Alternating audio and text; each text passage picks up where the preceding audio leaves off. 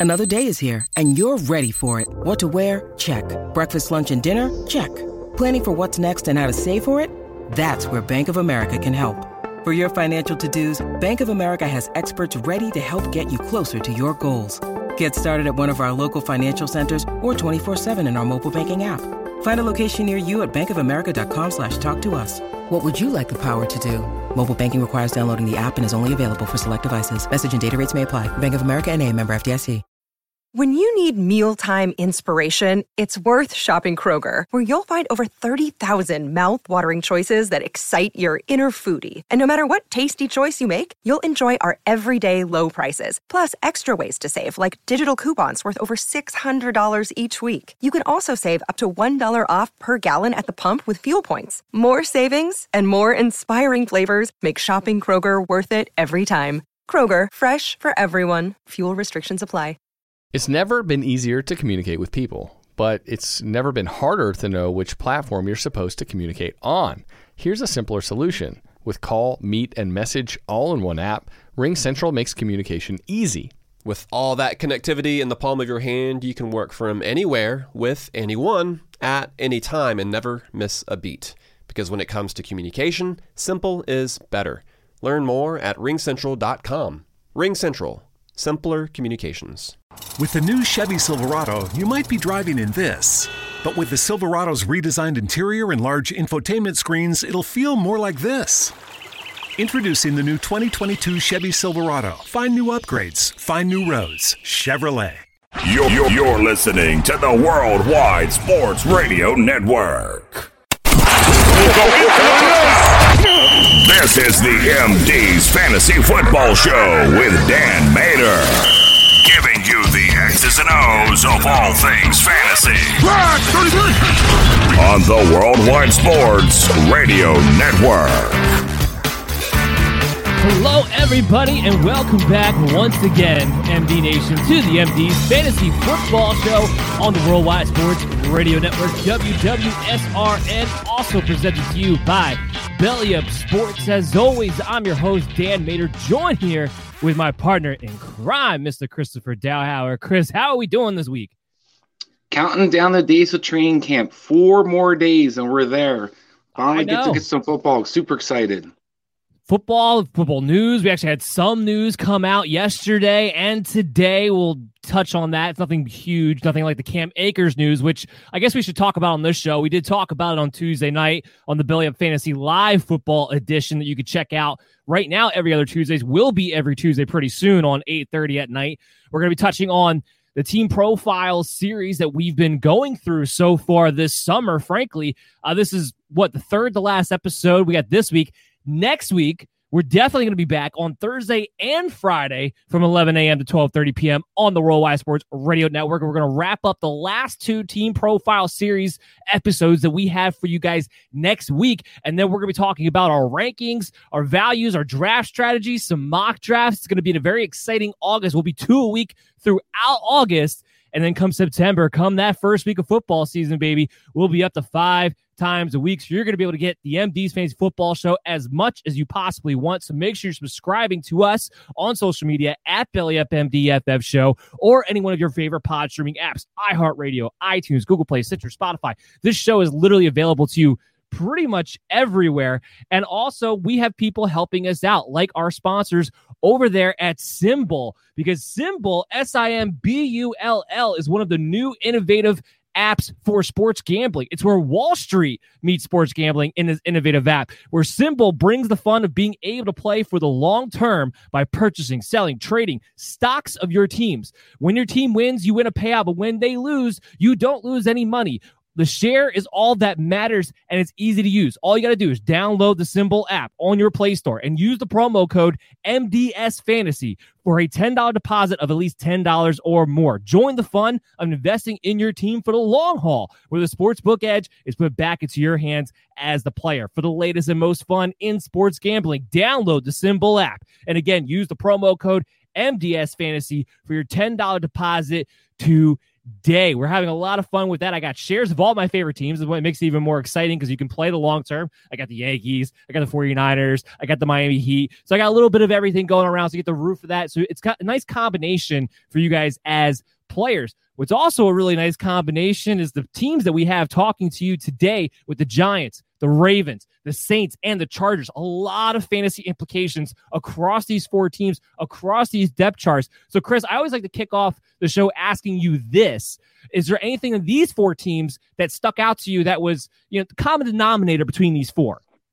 I mean, I think the big thing is the upgrade at receiver positions. I think a lot of these teams seem to kind of target receivers and trying to make sure that their quarterbacks will be successful going into the season and try to get as many playmakers as possible.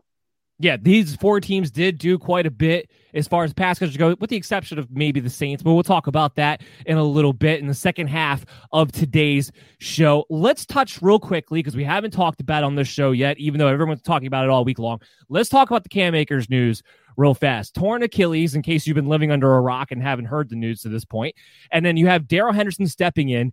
As of right now, the depth chart behind Darrell Henderson is only Xavier Jones and Jake Funk. Two guys, especially Jake Funk in his situation, was really drafted to play special teams. He wasn't meant to actually have to be the third string running back in this situation. So it leads me to believe they're going to bring somebody in. Chris, what do you think the Rams are going to do, though? I mean, I think what they're going to try to do, from everything I understand, is try to see if these rookies will be able to step up in any kind of capacity. They're kind of against the wall when it comes to salary cap. They have about seven million dollars to spend, but they prefer to kind of invest in some of those guys and kind of lock some guys up long term. So I think that when it comes to the running back position, I think they're going to try to see what they have in house first. And if guys don't kind of step up, they'll probably look outside for maybe like a more of in between the tackles guy, trying to be like banger uh, kind of try to keep you know Henderson fresh throughout the season. But from what I understand, they they actually want to try to see if they can use Jones and they can use Funk and see if they can kind of you know get away with that for now. I give it a week. I give it a week before they bring somebody else in. Look, I know sometimes in the running back position in particular, we can get surprised by people we didn't know about, didn't know a lot of information about, can come out of nowhere. I get all that. Jake Funk and Xavier Jones, very low draft picks, mostly there to play special teams. My big thing of why they're definitely going to bring somebody in is not even necessarily because of the under quality of those two, whether it is or it isn't.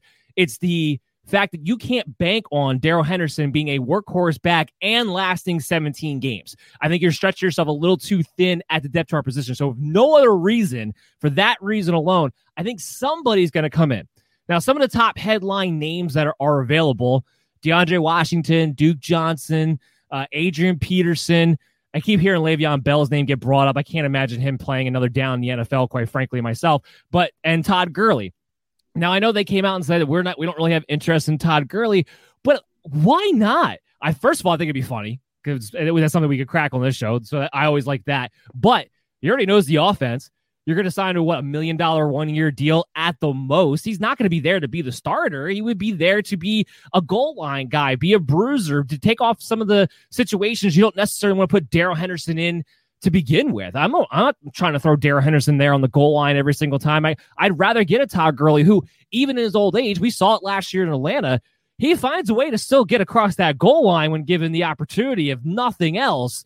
But I think Adrian Peterson could fit that bill too. He's managed to stay in shape and stay. Even last year, Detroit, he wasn't bad. So I think that one of those guys makes more sense than let's say a Duke Johnson, a DeAndre Washington. Guys who kind of have the skill set of a Darrell Henderson, of an Xavier Jones, of a Jake Funk, where they're more of a out in space pass catching type of backs anyway. I don't think they need another one of those. I think you need somebody to come in and be the bruiser and just put them in situations to take a beating if you need to do that, as Sean McVay does like to have that guy available to him. I mean, that's why they've had Malcolm Brown for so long. Yeah, I mean, well, one thing, from I understand, the Todd Gurley situation is basically a done deal that he's not going to be playing for the Rams. Um, there is a lot of talk about, you know, would there be some kind of reconnection between these two, these two. Um, but from what I understand, they think that Todd Gurley has absolutely nothing left in the tank and not even enough just to be a bruiser, even between the tackles. That's why they cut him. That's why they ate all the money that they ate in the first place. So I, I would be really surprised if it's, uh, you know, it is Gurley. But I do think Adrian Peterson makes some sense. I think even Devonta Freeman makes some sense. I think some guys, there's a lot of veteran running backs out there. Um, you might see what happens with the Miami uh, Washington situation. Lamar Miller is the fourth string, third or fourth string running back right now. So you have a couple different running backs out there. Um, maybe make a trade. You know, see what kind of Marlon Mack works out for the Colts. So I think that they kind of have they can kind of play a wait and see situation where they're not in a rush necessarily to add anybody. Um, I understand the playbook might be something that you know you're kind of worried about guys getting, but as we're kind of talking about, these guys are going to be really utilized a lot more than between the tackles and probably at the goal line. So there's not a whole lot of plays you have to kind of learn um, so I think there's some a lot of situations. I think that that's why the Rams are going to kind of take their time and see what they got. Don't forget the name OJ Anderson. Um, I think it's another guy they have in their backfield right now. Somebody they kind of like and has more of that kind of short yardage, you know, back background when from college. Is a grinder. Um, so it's kind of be interesting to see if they give one of the young guys a shot or do they go out and get a veteran. But there's plenty of choices out there for them. Yeah, there are actually some decent choices. But all right, so let's say for the sake of argument they decide that they are fine with what they have and they stick with Darrell Henderson. Is Henderson going to be a guy who gets 70% of the work across the board for as long as he's healthy throughout this season? I think it'll be maybe like around 65. I don't know if it'll be as high as 70, but I think it will be between around 65% of the time. I think you're going to see the Rams just basically throw the ball a lot more than they have been in the past. Use a lot more passing, their passing game. It's probably, you know, big reason they invested in Stafford. Um, they do have weapons on the outside. They're, you know, a plethora of weapons. They can go for receivers, one like a lot of these teams can out there. So I think they have a lot of guys they can kind of utilize in different ways. You know, on our last show, we talked about Tyler, Tyler Higbee having kind of an opportunity to come a big season. People kind of underestimating what he brings to the table. So they have a lot of different weapons they can kind of utilize, and maybe don't have to focus so much on just you know primarily running the ball, and maybe using these guys kind of keep Henderson fresh by sprinkling a guy here or there, and depending on situations. Yeah, you are hitting the nail on the head there when it comes to I believe this will open up, not open up, but add more to the passing volume in general. I think they'll just look to put more things in Matthew Stafford's hands. It's the whole reason why they brought him in anyway. So Sean McVay could do that and put more in their quarterback's hands and open up the passing game a little bit more. And this will just kind of emphasize this where you know, Sean McVay is the kind of coach, and, this kind of gets left out a little bit. He is a very balanced attack type of guy. He likes to set up the play action, but we might see a little bit more passes set up the run now, given that Cam Akers is out. One thing I want to take note of, and just just for Darrell Henderson himself, when it comes to comparing him to Cam Akers, he was the more efficient runner. He was the more efficient pass catcher of the two last season. Now, I like Cam Akers more for the long run. I think he can handle more of a workload type of guy. But Darrell Henderson was very good. I liked him a lot coming out of college. So I think it's safe to say that, and we'll talk about this in the poll later too, what MD Nation thinks. I think it's safe to say that this guy is going to be at least a mid range RB2. And believe it or not, I think he actually could have top 12 upside in a what should be top 10 to top five offense scoring wise, given what he's able to do efficiency wise, given his explosive ability. Yeah, I 100% agree. And I think that the Rams in general will be more explosive team. I think that's where you're going to see probably the shift in focus, not only being more pass heavy, but also more big play heavy. I think they're going to try to strike more and have less, you know, long drives and trying to be more of an aggressive team down the field with Stafford with weapons that they have outside so they can kind of keep the running back fresh. And I think to your point, Henderson has been, been very effective. You know, people kind of wrote him off after his rookie year and kind of underestimate what he can bring to the table. Last year he showed you, you know, he had some great, some good, really good games, especially at the beginning of the season before Akers kind of got his feet wet. Henderson was kind of the guy in a lot of ways and was one of the, you know, PFF's top running, top rated running back for a good portion of the season. So, I mean, when he talks about efficiency and talks about explosiveness, this guy has both, and he can do anything out of the backfield. He can catch the ball, he can run between tackles, he has explosiveness outside. So, I do think he's going to be a nice fit, and he has a lot of upside. And I wouldn't be surprised if he finishes in the top 12 or top 15 easily. Yeah, I mean, there's a lot of people out there want to say, well, well, he had his opportunity to shine last year. No, you knew Cam Akers breathing down his neck. They were still trying to give Malcolm Brown playing time for whatever reason. But that's the difference. Now Cam Akers is going to be out for this year. Malcolm Brown is gone. He doesn't have to worry about all of that. He just gets to be the efficient runner that he is. The big thing I like about him too is that you know he has a very safe high floor because Matthew Stafford likes to throw the ball to the running back. Sean McVay likes to throw the ball to the running back. I would say it's Darrell Henderson's best skill set overall, especially on screen passes and everything else. And that's a big part of this Rams offense. So there's a lot of things to like here about Darrell Henderson, body type wise. He's Mary redeemed a $50,000 cash prize playing Chumba Casino this year. I was only playing for fun, so winning this was a dream come true. Chumba Casino is America's number one social casino experience. It's serious fun. With over 80 casino style games to choose from, you too could win life changing amounts of cash. Be like Mary. Log on to chumbacasino.com and give them a whirl. That's chumbacasino.com. No purchase necessary, void, or prohibited by law. 18 plus. Terms and conditions apply. See website for details. The voice in the preceding commercial was not the actual voice of a winner. It's never been easier to communicate with people, but it's never been harder to know which platform you're supposed to communicate on. Here's a simpler solution. With call, meet, and message all in one app, Ring Central makes communication easy. With all that connectivity in the palm of your hand, you can work from anywhere with anyone at any time and never miss a beat. Because when it comes to communication, simple is better. Learn more at ringcentral.com. Ring Central, simpler communications not much different than D'Andre Swift.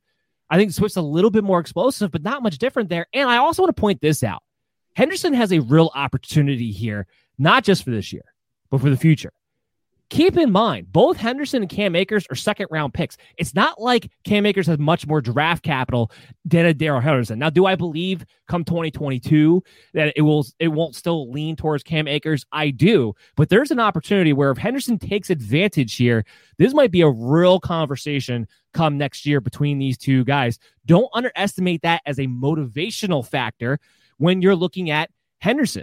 I know what you're gonna what, what's gonna happen here is that he's gonna jump up to that second round range in ADP, and you're gonna see his name next to you know J.K. Dobbins and D'Andre Swift and Najee Harris and Clyde Edwards-Helaire, all those running backs kind of going in that range, and he's gonna his name value is going to look like what's what's wrong with his picture, right? He's going to look like he's the odd man in that group, but he belongs there, so don't be afraid to take him there because that's the value that you're looking at with him in this offense.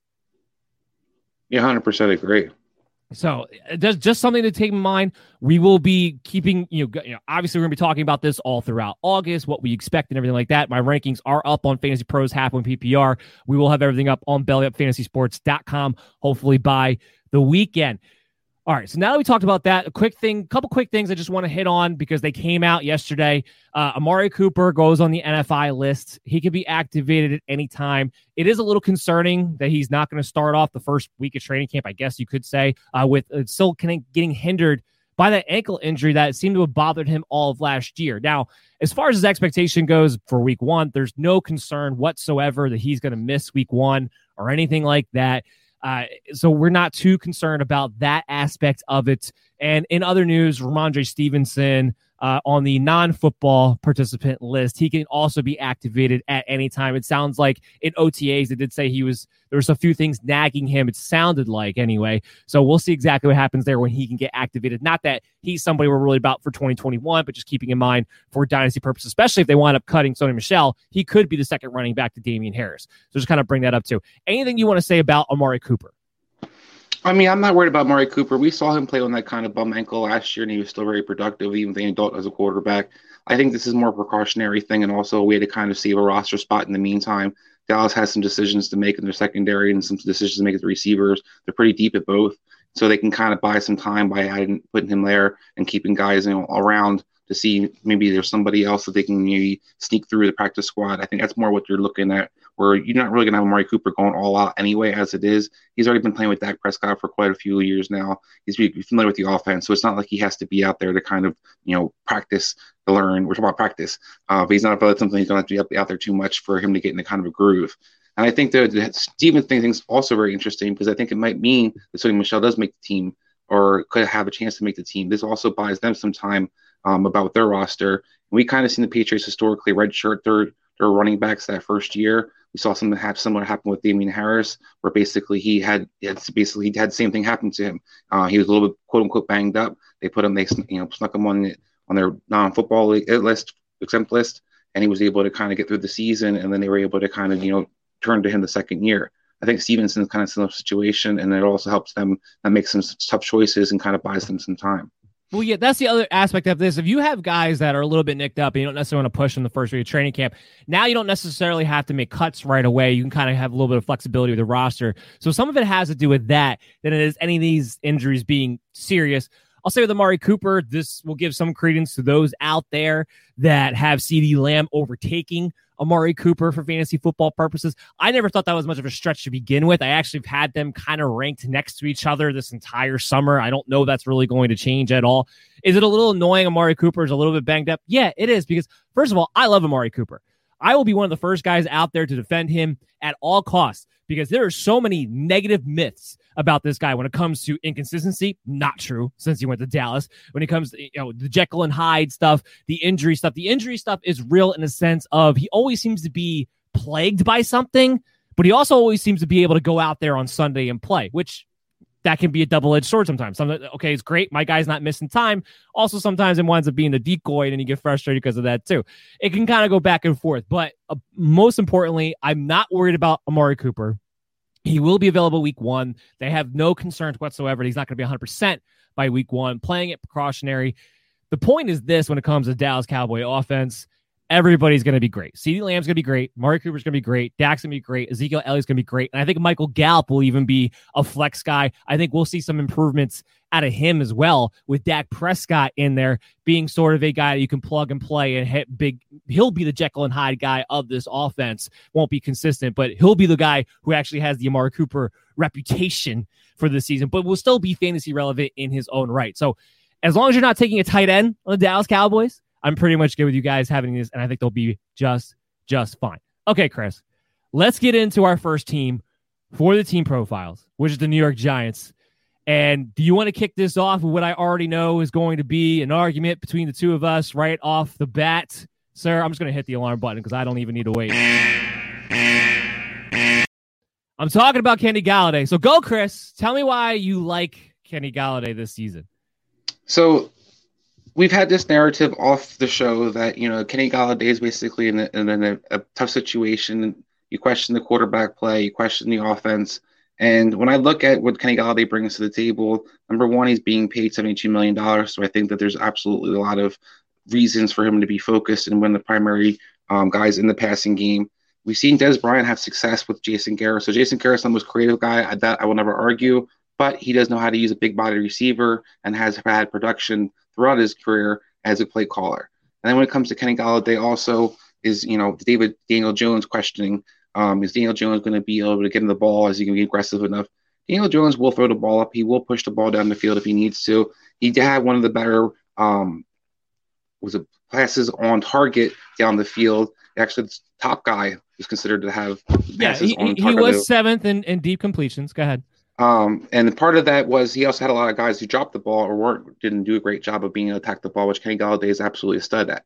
And then finally, if you kind of think about when Kenny Golladay had his best season, that was back in 2019. We went over, over 1,100 yards. He had about 10 or 11 touchdowns, led the league in touchdowns actually. And he only played half the season with Matthew Stafford that year. He had David and Jeff Driskel, who I think, if you look at both of them, they're, I would say, a little worse than Daniel Jones. So when it comes to is Daniel Jones going to be able to get him the ball? Is Jason Garrett going to be able to get him the ball? I don't really have the fears that some people some some people might have to, or you seem to have as well. Um, I'm very confident in Kenny Golladay, and I think he's a clearly a receiver too, if not a borderline receiver one. His ADP is wide receiver 22 right now, so that that's where he's going. 58th overall. This is half point PPR talking. We're talking about Kenny. I love Kenny Golladay, the player. I don't want this to get twisted. Yes, they paid him. Yes, he's going to be the featured guy. I argue how much that matters. First of all, he's never been a high targeted guy. And because you have guys like Sterling Shepard, Darius Slayton, Evan Engram, Saquon Barkley coming back, it's he's going to get featured to a point, but he's not going to get featured like a Davante Adams, a Michael Thomas, a Keenan Allen. He's not those guys. He's going to get six to seven targets at max in per game. He's only had one season, the 2019 season, the only season he's had double digit touchdowns. And in fact, besides that season where he had 11 touchdowns, he's never had more than five touchdowns in any other season. That includes 2018 when he went over a 1,000 yards and made his first Pro Bowl. And he was a wide receiver too then. While Daniel Jones last year was seventh in deep completion percentage, he was still only 18th in attempts. The year before that, he was terrible. Now, I'll give him this. He made a big improvement because 2018, his rookie season, he was 28th in deep ball completions, but he was 18th again in deep ball pass attempts. So two years in a row, he's 18th in attempting the ball going down that deep. Kenny Golladay has to make his living on two things big plays and touchdowns. Now, he might be okay as far as the touchdowns go because as far as red zone targets, you know, Evan Engram for being a tight end, for being athletic tight end, not targeted in the red zone all that often. Uh, Darius Slayton, of course, isn't. Sterling Shepard is not. But then you get to Daniel Jones, who's a terrible red zone quarterback. Absolutely awful. 18th in red zone attempts, 48th in red zone completions. He's a terrible quarterback in the red zone. He's in a bad offense with Jason Garrett. They're not going to do anything creative. Kenny Golladay's not going to get moved around. That's why I feature to a limit because he's not the type of guy. They're not going to move him to the slot. They're not going to try to find him the best mismatch. He's going to wind up on the uh, X spot on the outside numbers. He's going to line up against that corner where they have double coverage, triple coverage. It doesn't matter. And he's just going to run straight. And that's all he's going to do in this offense. I don't like the offense. I don't like the quarterback. I have Kenny Golladay ranked as a wide receiver 31. I don't see much upside. And I will add this last fact to this argument, and you can rebuttal. He also is not a guy who plays a full season. Doesn't happen. I got him playing 14 games this year. He has a five to one injury rate ratio. So you can't expect him to give you a full season on top of all of it. So that is why I have Kenny Golladay. I'm low on Kenny Golladay, 10 almost 10 spots lower than ADP, and I don't see a ton of upside for this guy. This was why I was so disappointed he signed with the Giants because I don't know if he'll ever be fantasy relevant unless they bring in a new quarterback next year. So I don't disagree with the injury concerns, and that's also a big part of why he's ever had other than the one season having double digit touchdowns. It's also that's like Kenny Golladay's been in the league for 10 years either. So I mean, you, you're basically talking about three or four years where he's he's been able to be productive, and he had most of those times the second or third year he made the Pro Bowl. I mean, when you look at the like I said, 2018, he made one Pro Bowl in 2019. Yeah, and you look at 20, you look at 2018, he did go over a thousand yards, he had about five or six touchdowns. 2019, I, I was going to keep reiterating the fact that Matthew Stafford only played half the season, so the guy still led the league in touchdown catches, still had a Pro Bowl year, despite not having his starting quarterback and playing with David Blough and Jeff Driskel. As for the offense, I already told, kicked off the, you know this conversation about Jason Garrett and his usage of Dez Bryant. He doesn't. I don't have any faith in Jason Garrett being able to be creative. I don't have any faith that anybody else in this offense is going to eat. The one guy I have a confidence in is going to eat is Kenny Golladay, and the other guy would be Saquon Barkley. Historically, Jason Garrett knows how to use his running back. He knows how to use one receiver. But We saw for years and years and years in Dallas that second and third receiver basically be worthless. Other than Cole Beasley had a decent season one year. So where I, I have questions is was anybody else going to be productive in this offense? And that's where Daniel Jones not being aggressive enough. You know, there's reason that we even know who Slayton is. There's reason that he kind of came out of nowhere in a sense and became a starting receiver for the Giants because he's a big pig threat, big play threat, and because he goes down the field. Daniel Jones gave an opportunity to be that guy. So if he was just a check down machine, I'd be more concerned. But he does throw the ball down the field. He has had a history of going to deep guys deep. And Kenny Golladay is one of the best contested receivers, catching receivers in the league. So that's where I think the difference is going to be. Where Daniel Jones, even look at his college career, he was willing to throw that jump ball. He's willing to throw the ball up for guys. So I do think he's going to have an opportunity to get you more. keep saying he's willing, but he's in the bottom half of the league when it comes to that stat. So I disagree with you. The, the evidence is not in favor of that since he's been in the league. Lucky Land Casino asking people what's the weirdest place you've gotten lucky? Lucky? In line at the deli, I guess? Aha, in my dentist's office. More than once, actually. Do I have to say? Yes, you do. In the car before my kids' PTA meeting. Really? Yes. Excuse me, what's the weirdest place you've gotten lucky? I never win and tell. Well, there you have it. You can get lucky anywhere playing at LuckyLandSlots.com. Play for free right now. Are you feeling lucky? No purchase necessary. Void where prohibited by law. 18 plus. Terms and conditions apply. See website for details. Hi, I'm Maria. And I'm Mike. And we're Team, ready. Black Hills Energy knows your home is where your heart is, so they want you to be ready. It's all about keeping you safe, prepared, and making your home as energy efficient as possible. Everything from how to weatherize your home to how to stay safe during extreme weather. Be ready for anything. Go to blackhillsenergy.com slash team ready. Period. If you look at their weapons last year, other than Th- Slayton, who was he supposed to push the ball down the field to? I don't care. He's still in the bottom half. There are other guys who have less weapons who still push the ball down the field more than he did. And the other thing about Kenny Golladay with half the season, yes, but he was also that's also the year Marvin Jones was banged up. He was the only guy left on the field. He's not the only guy getting targets. I only have him for 120 targets in a 17 game season. I'd be hard pressed to see him get more than that this year. And that's and that's if he played 17 games. So being I only have him playing for 14 games, I only have him for 94 targets because yeah, I have him missing those three those three extra games because you have to expect that and bake that into the projection. Look, the point is this, Chris. You, look, I like Kenny Golladay, so I, I like where you're coming from. I don't, I don't, I don't miss, I don't dislike the player, but I the evidence does not stack up in that favor. However, we don't have, you know, Ben here, who will be back actually soon to break the tie between us. So, MD Nation, you make the decision between this and Kenny Golladay on what he's going to be. But I'm telling you right now, it's somebody that I would not draft at his current ADP. Go ahead, Chris. Jeff closing Driskel, statement. David Blah. So I'm going to keep saying Jeff Driskel and David Blah. Yeah, I don't. I don't think that matters. I think Daniel Jones is probably on the same playing field, frankly, when it comes to passing the football. All right, so let's move on to the rest of the Giants. Let's talk about them.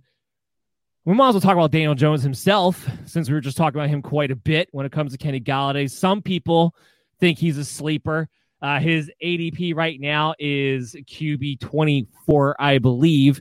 I have him ranked just, or actually have him ranked right around that area uh, myself. I have him at uh, QB 22 everybody wants to well not everybody the people who buy into daniel jones being a sleeper want to make the argument that he has some good weapons around him which is true that he has some mobility to his game which is true but still from a consistency factor this is a guy who finished in the top 12 literally 35% of the time.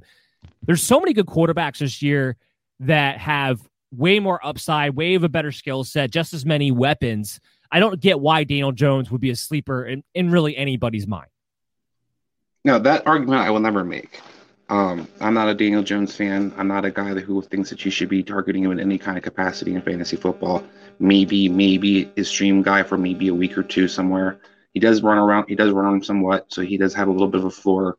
Uh, but overall, the, the days of Danny Dimes, I think, are long past us. You know, but he just has some upgraded weapons, especially from his lessons last year. Basically, that offense was, you know, banged up most of the year and also didn't have Saquon. So I think that's going to be a huge thing that's going to help him a lot. Teams won't be able to necessarily just play, you know, keep the guys in front of them. They'll actually have a threat of a running game. They'll actually have somebody actually check the ball down to the backfield. So I do think he has opportunity to be more successful than he has been last year. But overall, to your point, I do think that the depth of the quarterback positions is outstanding this year. And there's not a guy that I'm looking at when there's some other guys I would rather have on my team. Yeah, uh, there's just a, a bunch of different directions. D- Daniel Jones literally has to prove that he even belongs in the NFL a- after this season. And there's a real chance here that if he doesn't do it, David Gettleman could be gone, which means there could be a new head coach. There's a lot of things that are up in the air right now for the Giants this year, depending upon if Daniel Jones is able to improve or not. And I'm sorry, I don't see a skill set that makes you think that he would in any capacity whatsoever. So, yeah, I'm off of Daniel Jones completely. There's no reason to even go down that route. If anything, the best possible situation is that maybe you find himself as a streamer at some point. So, for redraft purposes, 2021, n- not somebody we're looking at. Who cares? Let's talk about somebody we really do care. A lot of people care about. That's Saquon Barkley. His ADP right now is cute is a running back three. I strongly disagree with that. Now, I, I should preface this. I still have him ranked as my running back nine. But do you really want to go down this route for the third year in a row with Saquon Barkley? Two years ago, you drafted him number two. Some people drafted him number one. He finished as the 10th running back. So, not terrible. He still finished as an RB1. Definitely not the investment you put him as a top pick. Definitely not the guy to be your league winner, but he still finished as an RB1. Missed a few games that season. Comes back, misses a ton of games last year. Injury is a factor when it comes to Saquon Barkley. Plain and simple. He's got a bad quarterback, as we've just illustrated. He's got a bad offensive line. He's got a bad play caller. I that's not a good situation, typically speaking, for a running back. He's a tremendous talent. I don't want to take anything away from him. I love watching the guy play. He's absolutely explosive out there. But if you're going to take him as the elite, elite running back, I feel like you have to be more confident in these guys and what they're going to be able to give you throughout the season and being on the field throughout the season. I think you're taking a hell of a risk if you have Saquon Barkley in your top five. That's why I have him ranked at RB9. We have a lot of other running backs I just feel a lot safer about. For the example I want to use for this argument is I'd much rather have an Ezekiel Elliott, who sounds like he's in better shape and more motivated than ever, but a guy who I know does not miss games. Last year was the first time he ever missed a game due to injury, and it was still only one on a great offense with a better offensive line. I'd rather have him, and he's consistently going behind Saquon Barkley than a Barkley there. I'd rather have Derrick Henry. I'd rather have Dalvin Cook. I'd rather have Alvin Kamara. I'd rather have Christian McCaffrey. The names go on and on who I'd rather have and go down to my top pick in the season than taking the risk, the risk that is Saquon Barkley, not just because of injury, but also because of his situation. Yeah, I mean, I think Saquon Barkley is going to be a really tough situation where how you decide you kind of how high you want to go with him. If he's healthy, he can be easily be a top five, even a top three guy. The question is, does he stay healthy? I had concerns with him coming out of college, whether he was more of a weapon than an actual running back. And I think that thing is kind of being shown in a lot of ways. He does run a little high, doesn't have the greatest vision when it comes to you know getting up the field with the ball. So I do think there's some concerns when it comes to is he great in the running game? Is he great in the not getting injured department? Probably no in both those accounts, but he's a hell of a playmaker. Well, I don't know if I agree with him not being great in the running game. The guy, the guy's phenomenal as far as his yards per carry average and explosive in, in all in all means. I don't know if I agree with that. No, well, I mean, At PFF with holes that were open for him, he actually struggled. He he tends he tends to kind of dance in the backfield. He doesn't hit the hole with authority. He doesn't have great vision. I mean, that's one of the knocks on Saquon Barkley. Is he explosive? Absolutely. Has he had big plays in his career? Absolutely. Is he consistently getting what's blocked for him? No. So that's where I where the difference is. Um, I think that there's. I'm not asking, I'm not questioning whether he's a big play player or not. Questioning whether or not he's a, a rounded out running back. We talked about Zeke Elliott. Talked about some other guys who definitely have better vision and have been more productive running the ball. Now, as an all-around weapon, I think Saquon's outstanding. And that's where I can't I can't understand someone was taking the top five. Yes, people have been burned, but if he is healthy, he's going to be highly productive. And they do have weapons on the outside, so you can't just key on Saquon like you have been able to in the past. So I do think there are some. you can kind of argue either way. If you're a big Saquon fan, you think he's going to be healthy for the season or most of the season, then go ahead and take him in the top five. If you have concerns about him injure his injuries, if you have concerns about him being effective on the run, running game, then you know maybe you wait and you he's, he's still definitely a first rounder no matter what. Um, my biggest concern would be was when does he come back? And he's going to have some situations where he's still kind of day to day. They keep talking about well, for the injury, will he return before the season starts? They seem to kind of have, uh, you know, pretty good confidence he should be back for the season opener, but it's not a guarantee. And this is a guy you do kind of want to see get the rust off first because he hasn't really basically played football for most of the year now. So that is something I do have a little bit of concern with. Is he going to be something that he's going to be healthy enough to start the season? And if he's not, then it gets really interesting and you can't, you know, take him in the top five at all. Yeah, I mean, those are two things I wanted to add to this conversation. One was that because they are being very coy. Saquon himself is being very coy about when he's actually going to be back. There's a lot of talk, you know, they still expect to be back week one, but there's a lot of conversation about, well, how much are you really going to be involved early in the season? Could be like the first month of the season where they maybe don't let him go, you know, full blown and and just let him out of the gates and let him be the workhorse that we're used to seeing. Maybe they cut back. Maybe Devontae Booker is heavily involved for the first couple of weeks. Is that even the case? When in training camp he's going to be ready to go? Because you know they keep talking. Are you going to be back in first week of training camp? I don't know. We're talking about the timeline now all reports as far as his rehab process has gone have all been positive that he's been on track and, and, hasn't had any setbacks. But I find it interesting they're being very coy about his return. So that is one aspect of how healthy are you at the start of the season. The other thing I want to mention is that while yes, he's definitely going to be involved in the passing game, it's one of the things that makes Saquon Barkley great. There's a big everyone's go back to his rookie year, but there's a big dip between Eli Manning and Daniel Jones when it comes to checking down to the running back. And that's something that I think that cannot be ignored. Now, is it enough to where Saquon's not going to be, you know, a pass catching threat and establishing his no, it's not to that point. But is it enough to where you can't expect him to go in there and be Christian McCaffrey like and get 100 targets or even 90 targets? Yeah, I wouldn't expect that. I have him set for 66 targets over 14 games. It's about 80 targets over a 17 game season. So I don't have him there either. It's another factor just to kind of keep in mind. Saquon, yes, to your point, Saquon is a first rounder. I'm not trying to argue that. We're trying to nitpick here and make sure if you have that top five pick, you it, you can't miss.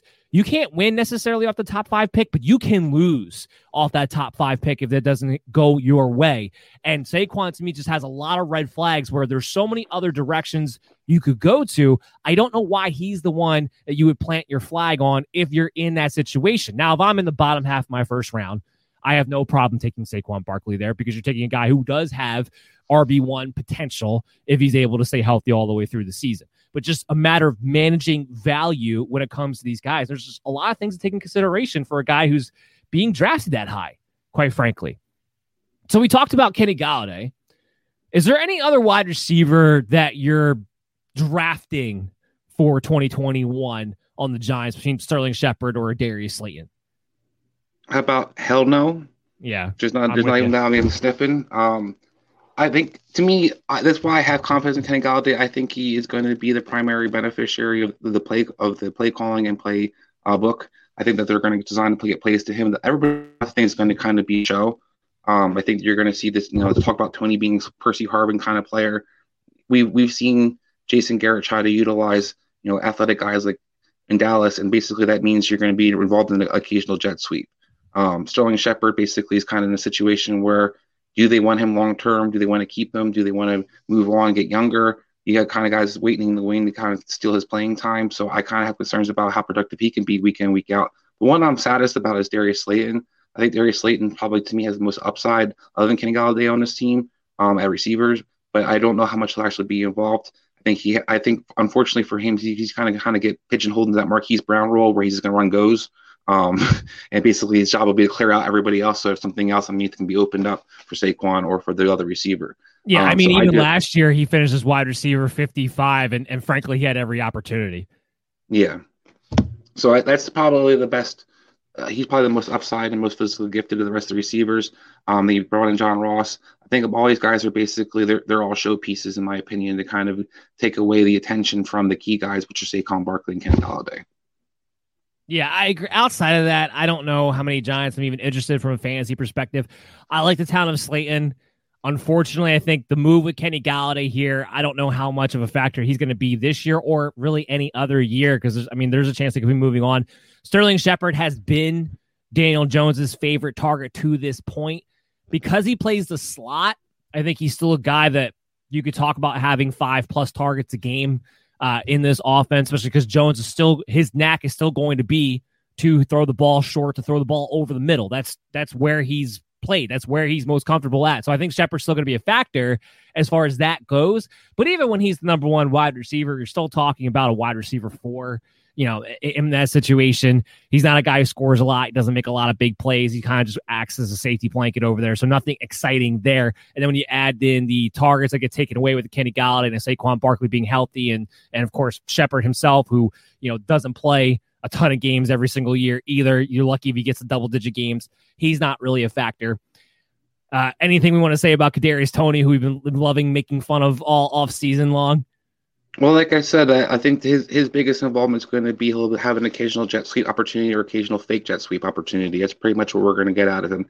This guy isn't a great route runner. I don't think he's a pure receiver in a lot of ways, and I think people are kind of expecting because he's so explosive, quote unquote, that he's going to be able to do something his rookie year. We've seen guys like this before that come into the league and basically do nothing. Um, and it kind of reminds me of Shenault in the situation last year in Jacksonville, where we had a lot of high hopes for him coming right off the bat, and basically his big thing was you know seven catches for 47 yards. I think you'll see you know some effort to try to get him the ball sometimes, but I think overall this is where Jason Garrett's lack of creativity will kick in, and that's why I figured like nobody else is going to eat. And I think it was basically a wasted pick in a lot of ways too. I think should upgrade a lot of positions other than receiver. A wasted pick is putting it nicely. It was a joke. It was a joke that David Gettleman drafted a Kadarius Toney when you just brought in Kenny Golladay. You already have Shepard and Darius Slayton. You need offensive line help. You need defensive help. You bring in Kadarius Toney, a guy who only works if you have a creative offensive mind, which you have Jason Garrett, he doesn't get, you know, and maybe Adam Gase is the only person I could think of it's even worse than Jason Garrett. I don't know. They might be on the same playing field, quite frankly. Uh, it's, it's an absolute joke of a pick.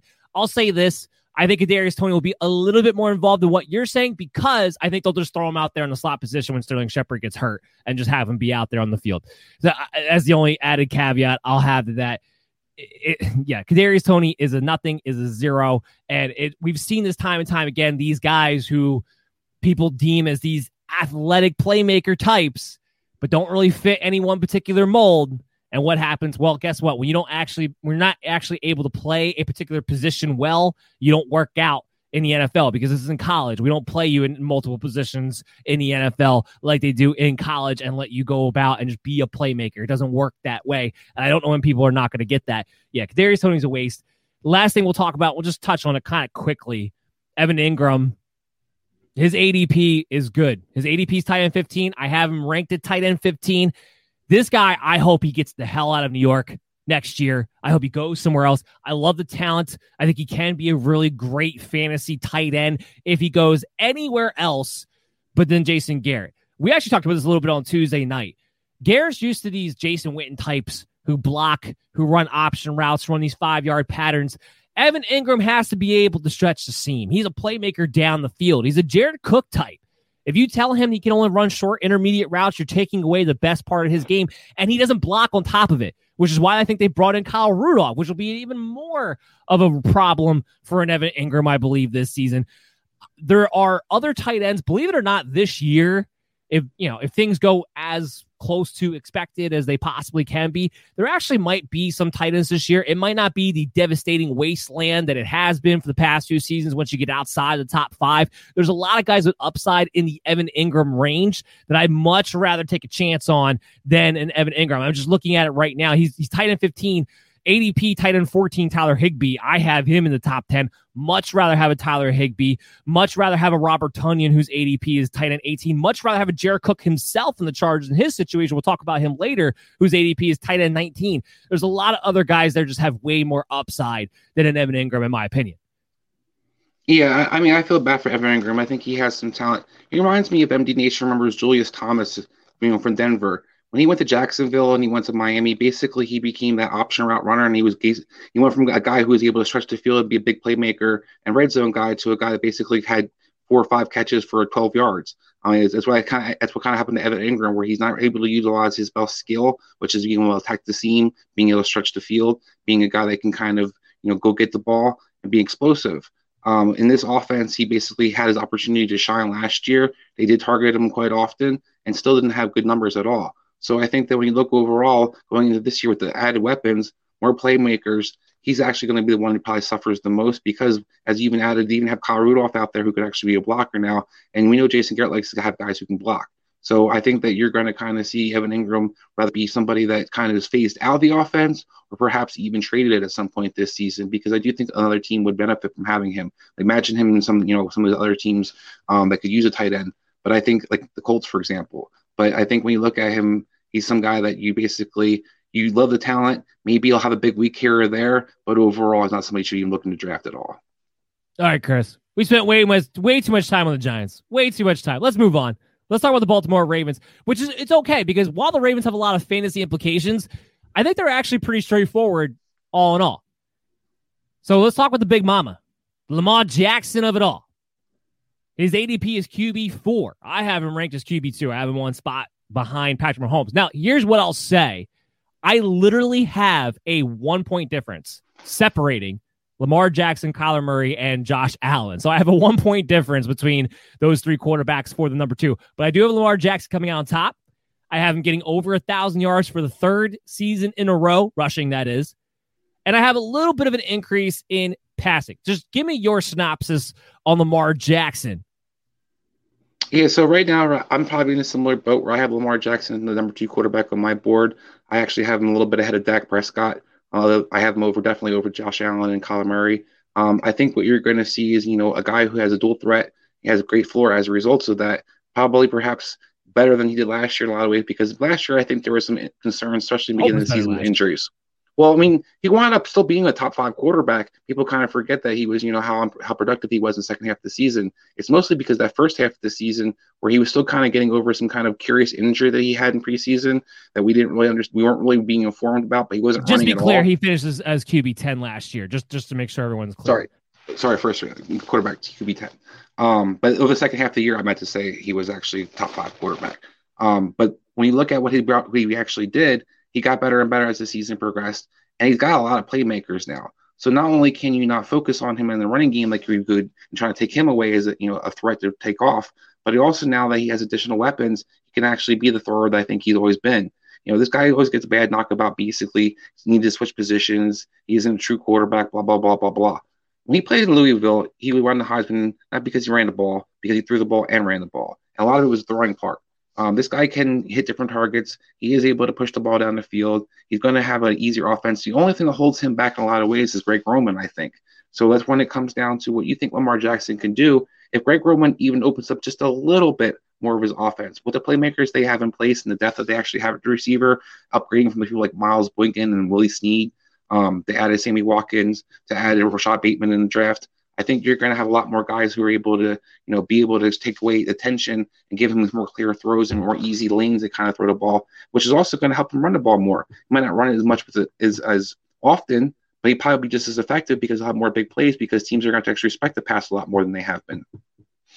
Yeah, look, the the pass catchers they added, signing Sammy Watkins, drafting Rashod Bateman, drafting Tylan Wallace, adding them to a Marquise Brown, uh, a second year Devin Duvernay, and of course you have Mark Andrews, who's the anchor of it all. From an NFL standpoint, should help, and from a fantasy standpoint, in Lamar's case, should help Lamar Jackson from a passing attack. I, the one thing they kept talking about, you know, they're going to open, they want to open up the passing game more. Well, yeah, you can't be any worse. You're 32nd in passing time, so no duh. But my problem with that is how much more is that really? Because Greg Roman's still a run first guy. Lamar Jackson is at his best when he gets to be unleashed in his legs. Last year, we talked about last year, weeks 1 to 11, QB 10. His pace, 3,000 yards, 3,100 yards passing, 24 passing touchdowns, 900 yard, rushing yards, five rushing touchdowns. That was his. That would be his pace over 16 game season, the first 11 games. Weeks 13 through 17, because he missed week 12 because he was on COVID list. And unlike Cam Newton, came back stronger after COVID rather than weaker before COVID. But you know, whatever. Weeks 13 through 17, he's QB two. Way less passing yards. His pace was only 2,500 yards passing, but 35 passing touchdowns was his pace. 1,300 yards rushing was his pace. 13 rushing touchdowns was his pace. Let him run, and all of a sudden, uh, red zone and all that, everything opens up. That's when he's at his best, not necessarily passing the ball more. The Ravens have a very good identity. Do they need to add more passing in there? Yes, they absolutely do. That's why the wide receivers are there to help out with that aspect. But if they lose their identity, I want I wonder about the play calling of Greg Roman. We've seen this happen with him back with the 49ers, back with Colin Kaepernick. They got a bee in their bonnet. They had to spread it out. But what happens is they wound up overcorrecting. They lost their identity completely and became a spread team unfathomably, and the whole thing came crumbling apart. I don't want to see that happen here with the Baltimore Ravens. I do worry about that, not to a huge degree, but to some degree. I think Lamar Jackson's a better quarterback than Colin Kaepernick. That's why I don't worry about it too much. But I, I think there's only so much you can do as far as putting the clamps on Lamar Jackson to not run the football because that's what he's going to do. It's a natural instinct for him. And as long as you tell him he can run, he will run, which is why I have him going over a thousand yards for the third season in a row. And I do have them amping up the passing attack a little bit more. I have him for almost 500 pass attempts. And and that's not just because of the 17 game season. That would be if, if it was a 16 game season, I essentially have them adding 60 more pass attempts onto the year. His average in 2019, when he had his 36 passing touchdowns and, and threw the ball a little bit more, he averaged about 27 pass attempts I got him going for about 29 30. I think it's a safe estimate to open it up to that much. Lucky Land Casino asking people what's the weirdest place you've gotten lucky? Lucky? In line at the deli, I guess? Aha, in my dentist's office. More than once, actually. Do I have to say? Yes, you do. In the car before my kids' PTA meeting. Really? Yes. Excuse me, what's the weirdest place you've gotten lucky? I never win and tell. Well, there you have it. You can get lucky anywhere playing at LuckyLandSlots.com. Play for free right now. Are you feeling lucky? No purchase necessary. Void where prohibited by law. 18 plus. Terms and conditions apply. See website for details. Mary redeemed a $50,000 cash prize playing Chumba Casino this year. I was only playing for fun, so winning this was a dream come true. Chumba Casino is America's number one social casino experience. It's serious fun. With over 80 casino style games to choose from, you too could win life changing amounts of cash. Be like Mary. Log on to chumbacasino.com and give them a whirl. That's chumbacasino.com. No purchase necessary, void or prohibited by law. 18 plus. Terms and conditions apply. See website for details. The voice in the preceding commercial was not the actual voice of a winner. That's all he needs to be QB2. as long as he to do his thing. I don't think it needs to be more than that. I don't think it will be more than that. I think you're going to have all this talk about adding on the passing a little bit more. I think it's just going, or a lot more. And I think it's just going to be a little bit more because you can't get away from what it is that you do best to begin with. All these pass catchers help out Lamar Jackson. He's safe. There's, you know, some people out there think, what if he makes the jump that Josh Allen did? I don't know if he quite makes that jump. I don't think he has to quite make the same kind of jump to be the quarterback that he can be. But the point is this as long as he gets to run, he's a great red zone thrower because everything gets to open up. And as far as the pass catchers go, I'll just lump this into the Lamar Jackson conversation. I don't want to touch the wide receivers. I don't. Sammy Watkins, he knows the offense. I think he'll be the most targeted guy at the beginning of the season. He won't play the full season, but I and I think that with Rashod Bateman and Sammy Watkins and Marquise Brown, I think all those guys are going to get their turn or going to get their sprinkles. Mark Andrews is still the number one pass catcher in my eyes in this offense. He's still the one who has the big rapport with Lamar Jackson, especially in the red zone. He's still going to be the one that Lamar trusts the most to move the sticks because that's who he's gone to throughout his entire career to move the sticks. I don't think that changes when you bring in new faces necessarily. So I love Lamar Jackson. I love what the weapons do for him. But outside of Mark Andrews, I'm still not touching these pass catchers. Yeah, I mean, we look at Lamar, and I think that you brought up the stat, you know, it was two years ago, he led the league in pass touchdowns. I'm not looking for the volume to increase that much either. I just think it's more of an effective passing game and not such a vanilla passing game. That's what we saw last year. And that's where I think that you're going to see the upgrade in production. I think that you're not going to have a guy who's going to out there throw 5,000 yards or throw 50, 50 times a game or anything like that.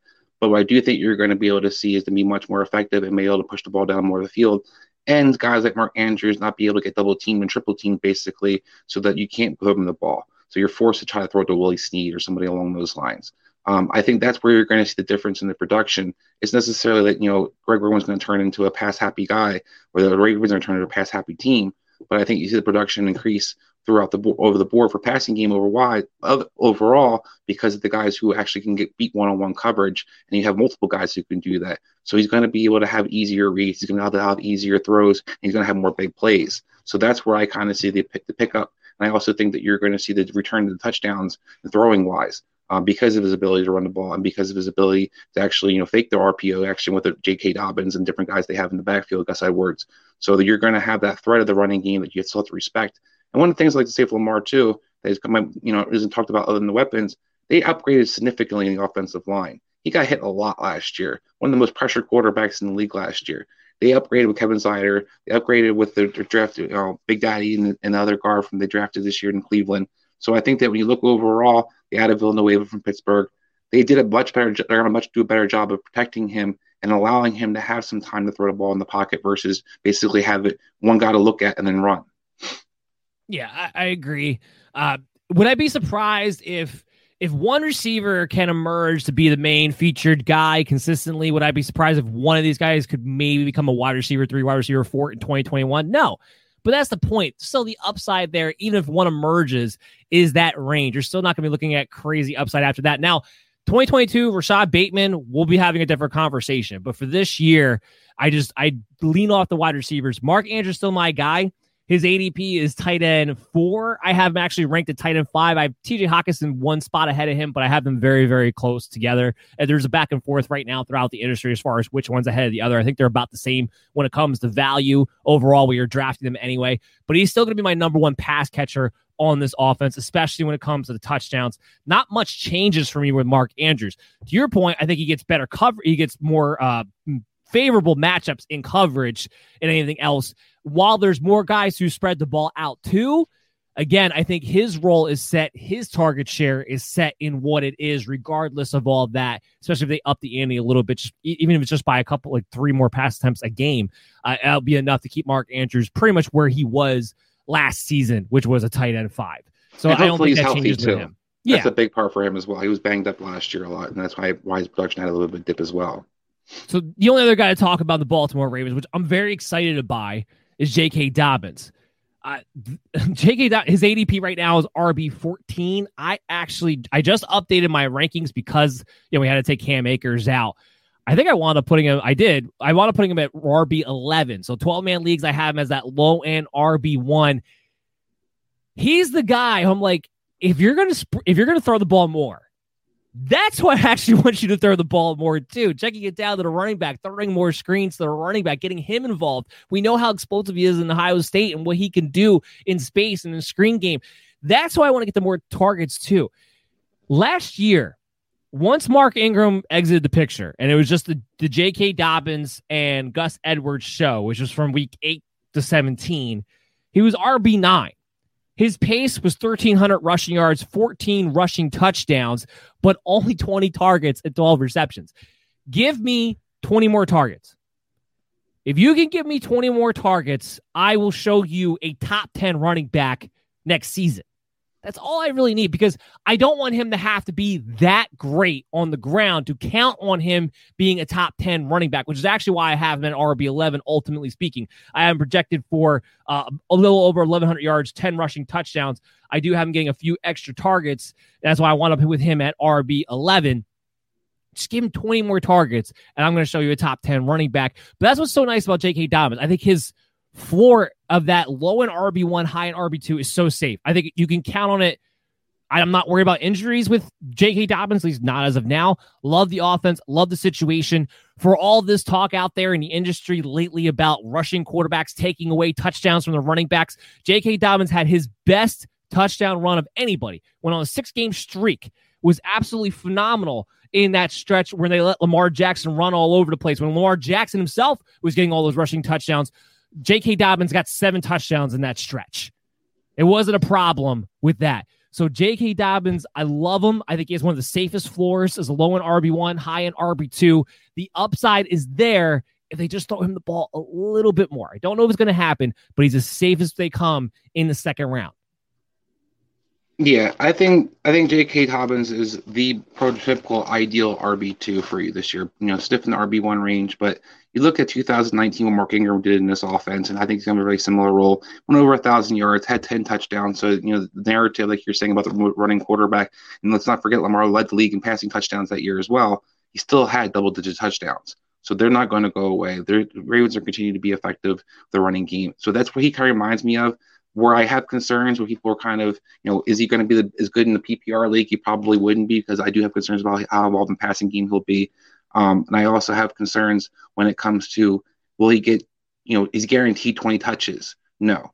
But Mark Ingram was very effective with his 15 to 17 touches a game. And that's pretty much what you're going to see. I think J.K. Dobbins basically be able to emulate in a lot of ways. Mark Ingram averaged about five yards per carry. You know, J.K. Dobbins averaging was six yards per carry last, last year. I mean, that continues, but around, you know, over five is more than likely going to probably be the number. So, a lot of ways, I think you got out of Mark Ingram in 2019, but you're going to get J.K. Dobbins in 2021 just a way more explosive player. So what we're going to do right now is take a quick break, come back on the other side. We still have the Saints and the Chargers to talk about along with the mailbag segment. So everybody stay tuned on the Worldwide Sports Radio Network, and we'll be right back after this. It's the Worldwide Sports Radio Network.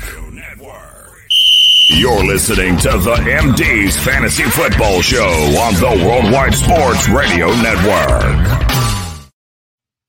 Hey, everybody. Welcome back. You are listening to the MD's Fantasy Football Show on the Worldwide Sports Radio Network, WWSRN, also presented to you by Belly Up Sports. As always, I'm your host, Dan Mater, joined here with Chris Dowhauer on the MD's Fantasy Football Show. And we're talking about a team profile series. We're talking about the Giants and the Ravens in the first half of today's show. Now we're going to be getting into the Saints and the Chargers and the mailbag segment, and we'll let you guys know how to get on the mailbag segment for future episodes in just a little bit.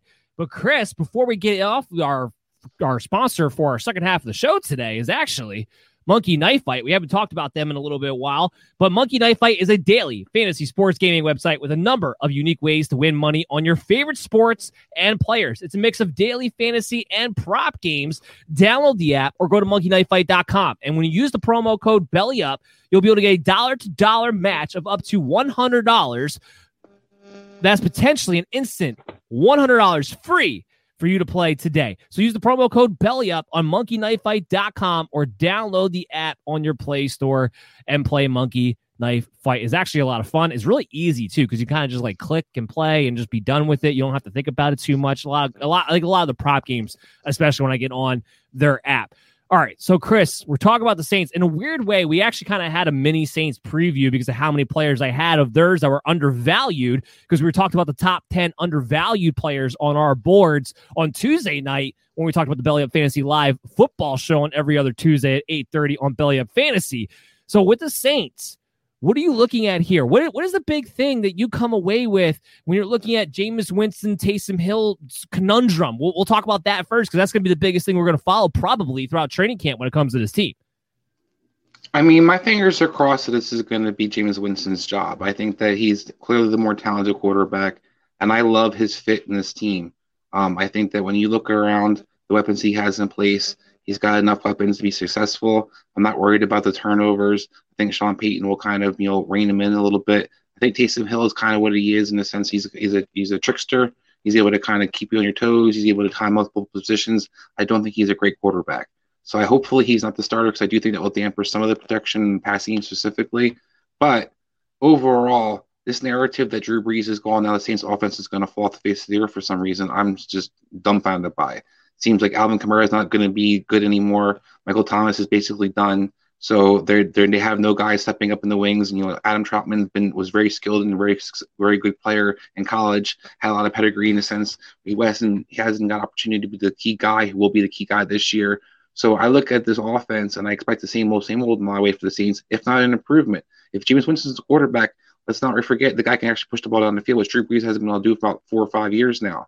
So I expect the, actually the offense to be actually more explosive, maybe not have so many 15, 17 play drives, maybe not be so predictable where it's only doing the same thing over and over again because you can only do, you know, push the ball basically 10 yards down the field. So I expect that there's going to be an increase. The one thing that might change a little bit, maybe Michael Thomas won't get 150 catches because he actually may have be similar yardage, but he'll actually get down the field more often. Yeah, you're hitting the nail on the head. Do people not realize how conservative this offense had to be with Drew Brees the past couple of seasons because he just could not throw the ball past, you know, 15, 20 yards consistently anymore. It's like it's lost on people. They think Drew Brees goes away and this whole offense falls apart. Sean Payton is still an excellent offensive mind. Michael Thomas is still an excellent wide receiver. Alvin Kamara is still an excellent running back. They still have a very good offensive line in this team. I, I, I don't get why this offense suddenly crumbles because Drew Brees leaves. Jameis Winston, to your point, 2019, when he had his 30 interception year that everybody loves to point to, he finishes QB three. QB three. QB three. That's where he finished in 2019. Because from a fantasy perspective, he still throws a lot of touchdowns. He still throws the ball down the field. And that's one of the things I like about him. Yes, the, the interceptions get in his way, but he has the gunslinger confidence where he will put it behind him and throw it down the field. Now, do I think he can throw 30 interceptions and get away with it with the Saints and not get benched? No. I think that we'll see some conservativeness as far as that goes. But I do not think Sean Payton, in his right mind, looks at Taysom Hill and thinks, my offense will run better through him. We got to see it last year in over four game stretch. Were they able to get by and win games? Yeah, they were because they have very good defense and they were able to to to build an offense that was able to do enough to keep them in games. They also had if you go back and look, they also had a pretty nice, easy schedule during that little stretch as well. That doesn't hurt at all with Taysom Hill there. They went back to playing pretty much a wing T offense. Do you think Sean Payton, the creative mind that he is, wants to go, wants to turn the clock back 20 years in his offense for the entirety of the season? No. Jameis Winston's what's best for that offense. Jameis Winston's the one who's going to play. And not only do I have Jameis Winston as QB 12 in his own right because I have him starting, so I have him as a low end QB one with these weapons out there. But to your point, what you just picked upon, this opens up a whole level of the field that Michael Thomas hasn't been allowed to play. Michael Thomas doesn't just run slant routes and underneath routes because that's all he can do. He did that because it's all Drew Brees could throw him the football to. I mean, Tre'Quan Smith, Marquez Callaway, all these guys they put on the other side to be these deep threats not I do think they're just mediocre wide receivers, but the other part of why they were never really that big involved on a consistent basis is because Drew Brees isn't throwing them the ball down the field on a consistent basis. So Mar- Michael Thomas suddenly now he has the field open up to him. I have Michael Thomas as the wide receiver four this year. His ADP is wide receiver nine, 149 targets, 112 receptions, 1,300 yards, and nine touchdowns. He's not going to go another year where he doesn't throw touchdowns. And we can just, you could take last year, crumple it up, throw it out what we had two years ago, maybe he doesn't hit 180 targets again. He doesn't need to. This is still one of the top receivers in the league. I love Jameis Winston. I love Michael Thomas. What do, what do you think about these two guys? Yeah, I mean, I think that they're both a great fit. I mean, we saw Jameis Winston have success with, you know, Mike Evans. I think Michael Thomas brings a lot of similar things to the table. And overall, people seem to forget Drew Brees missed quite a few games over the last couple of years as well. So it's not like the first time we've never seen the offense without him as a quarterback position and see how effective these guys still were. Teddy Bridgewater played quarterback and was captain check down and was very, very conservative for the Saints two years ago. And yet Alvin Kamara and Michael Thomas still ate very well all those games that he played. So no matter what, these guys will be their prime beneficiaries of offense from Sean Payton's play calling. It's been traditionally that way. He has his number one receiver. He features that guy. Doesn't matter who the quarterback is. And Alvin Kamara is a monster. So I don't understand how people are acting like we never seen the offense without Drew Brees. Why the things are going to fall off the cliff all of a sudden, or the Saints are going to have to all of a sudden be some kind of different team. We've already seen this play out over the last couple of years. So we're just going to see an actual upgraded quarterback where you don't have a Teddy Bridgewater being captain check down. You have a Jameis Winston who can throw the ball down the field and be just as aggressive and be more aggressive. Yeah, I'm glad you touched upon Alvin Kamara as well. Alvin Kamara is one of those players. I think there's a there's a difference between the reality of where he's being valued and drafted to the narrative on him. And you get you get this sometimes, especially in the summer, where guys will get negative narratives on them, but in reality, they're still going where they should. Uh, his ADP is RB4. I have him ranked at RB3. As long as he's going in your top five, you're not undervaluing Alvin Kamara. There's this narrative out there of, of concern of if it's Taysom Hill, you know, people are worried about, well, if Kamara's not getting all these targets and all these catches that he was getting under Drew Brees, is he still the same running back? I kind of thought he answered that question last year to some degree when Taysom Hill was playing now during that four game stretch. Alvin Kamara was still RB ten. Now, yeah, you're you want Kamara to be in the top five of running backs, but for an offense that had to completely change overnight and didn't have as many passing attacks, he was still RB ten. He'll get more carries if Taysom Hill were to quote unquote be the quarterback. Now, do I hope just to put it all the rest that Jameis Winston's the quarterback for Alvin Kamara's sake, just so we know we're getting what we're getting? Yeah, I do.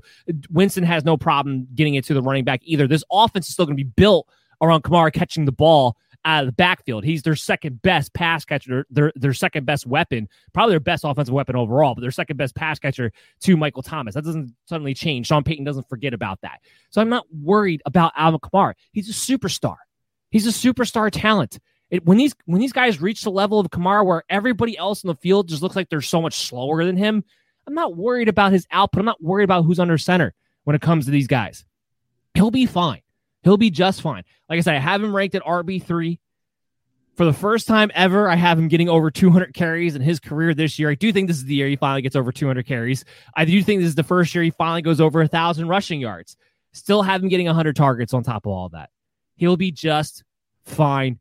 Top five, lock him in, no matter who the quarterback is, but especially with Jameis Winston. I think he has a chance to be improved in some of his efficiency numbers and big play numbers with Jameis Winston at the quarterback position because teams won't be able just to key on them. Basically, the Saints are playing in a box. And, yeah, that's basically what they were. They were sitting in a box waiting for an option route out on Kamara. Having the actual threat of guy a guy can actually push the ball down the field, or Adam Trautman steps up and you know, can be productive like we think he can be, then you have a guy who can take some of the linebackers out of the way too. Alvin Kamara has a chance to actually be even more explosive this year without Drew Brees.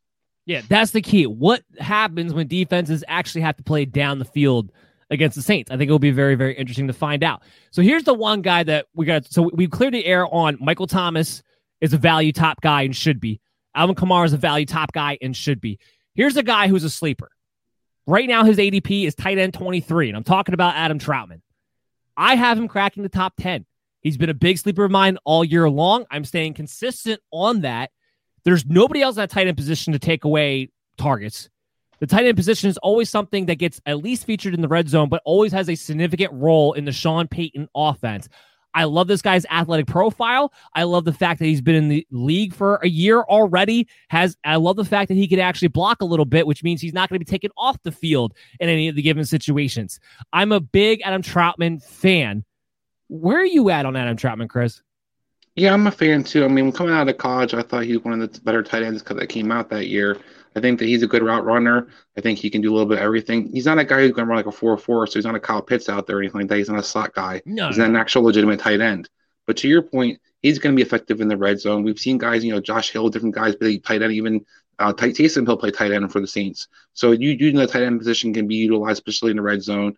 And I expect the yardage to go up a lot more with a Jameis Winston as a quarterback. You know, we know, we know who Cameron Brate is today because Jameis Winston was a quarterback. So I think a lot of things you saw Cameron Brate do, a lot of things Trautman could do, but probably even a little bit better. So I think that overall, he's definitely a sleeper. I think he's a guy you definitely want to keep on your your radar. Um, and I think that while a lot of tight ends are getting the hype, this is guy's kind of been forgotten about. My only concern would be that Sean Payton seems to be kind of hot and cold when it comes to tight ends and the usage. We saw that with Cook. We saw that with um, Coby Fleener. We saw some different tight ends. And since Jimmy Graham has moved on, we've seen kind of tight end become a position that sometimes is features, sometimes it's not. So that's my only concern about Trautman's upside. But overall, I do think that he's going to be very productive. And where he's going right now, I think he's a steal. Yeah, I mean, I'll say to that point, 2018, Jared Cook was tight end seven. 2019, he was uh, or or last uh, I'm sorry, 2019 he was tight end seven. 2020 he was tight end 19. So to kind of just go to your point there, while Sean Payton, whether you're featuring the tight end or not, sometimes it can be the same guy and it goes back and forth. But I, I Adam Trautman is the guy I have a lot of confidence in, and when you're talking about Jameis Winston again, banking on him being the quarterback, I'm very confident about that. In 2018, while Howard and Cameron Brate didn't finish as a quote unquote tight end one, that's because they were eating into each other. OJ Howard in 10 games that year still finished overall at the end of the season. Not not during the games that he played. Overall, at the end of the season, when everybody played their full games, still finishes tight end 13 in 10 games played. So he missed six games of production, still finished just outside the tight end ones. Oh, and by the way, Cameron Brate was tight end 19 that year. Winston will get the quarter, we get the tight ends involved. I'm not worried about that aspect of it. Adam Trautman, one of my big sleepers of the year. If the tight end, the the narrative on tight ends is very, very true when it comes to draft strategy. I either want the very best or I just want to draft them late. Because pretty much once you get outside the top five tight ends, they're all the same, essentially, on a, on a week-to-week basis. So Adam Trautman's that guy. Or right now, if he stays at the ADP, he's not getting drafted at all. I'll take him as the last tight end.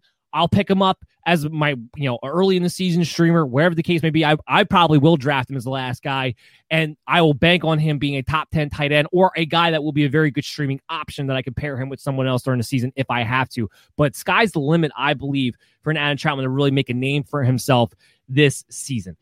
Chris, let's move into the Chargers here, AFC West. Everybody wants to talk about where's Justin Herbert going to go. Had a phenomenal rookie season. It's not debatable at all. His ADP right now is QB six. I think that's insane. Personally, what do you think about Justin Herbert this year? I'm with you on the QB six. I mean, I think Justin Herbert is, you know, borderline top ten, maybe top, you know, definitely in the top fifteen. But I don't think that this he's even close to being a top six quarterback this year. I think the volume is going to decrease in a lot of ways than it was from last year, and I think that the big plays won't be as often as he had last year this guy benefited from a lot of big touchdown passes, a lot of yards down the field. Where I do think teams are going to kind of you kind of do for some regression in that stretch of the means. We kind of saw as the season progressed. and he lit, he lit the world on fire, but as the season kind of unwound and teams started taking away Keenan Allen his first read, and teams kept guys in front of him, he wasn't nearly as productive as he had been. So I do think Justin Herbert is being a little overvalued because of his rookie year. We saw something kind of similar. You know, numbers weren't quite little definitely better than Daniel Jones, but Daniel Jones had a great rookie year. People kind of wanted to jump on the hype, hype train after that were ready to you know, take him super high in the draft. And I think that it kind of backfired. Justin Herbert's a guy that you go into a new system, has different play calling, um, isn't going to be catching the teams off guard in a sense. Teams actually have a whole year to kind of watch tape on him. So he made some amazing throws under face of pressure last year. They did upgrade the offensive line. Um, but I'm I'm curious to see if Justin Herbert's able to sustain what he did last year. I don't think he improves on it, so that's why I think the top six finish is a little bit you know, strange to me. Yeah, I don't see why he has that kind of upset. Look, the fact of the matter is this: the Chargers don't have a litany of weapons. They have some good ones. The Keenan Allen's a good one. Austin Ekeler's a good one. Jared Cook's serviceable we still really haven't seen a good Mike Williams, to be perfectly honest. And maybe a Jalen Guyton, maybe a, a, Josh Palmer can help them with a, a deep threat. It's not a litany of weapons here. I also think it's kind of interesting that it seems like the coaching change, as far as the effects that that can have, is getting thrown by the wayside. A lot of times when you go through a coaching change, you have to go through an adjustment period. You're talking about a guy who was a rookie quarterback who had no offseason last year, now has to change his play his play calling again, has to change his playbook again. I think that matters. I think it also matters that it's Joe Lombardi. Justin Herbert was decent last year because he consistently attacked Keenan Allen, but he was also consistently going down the field.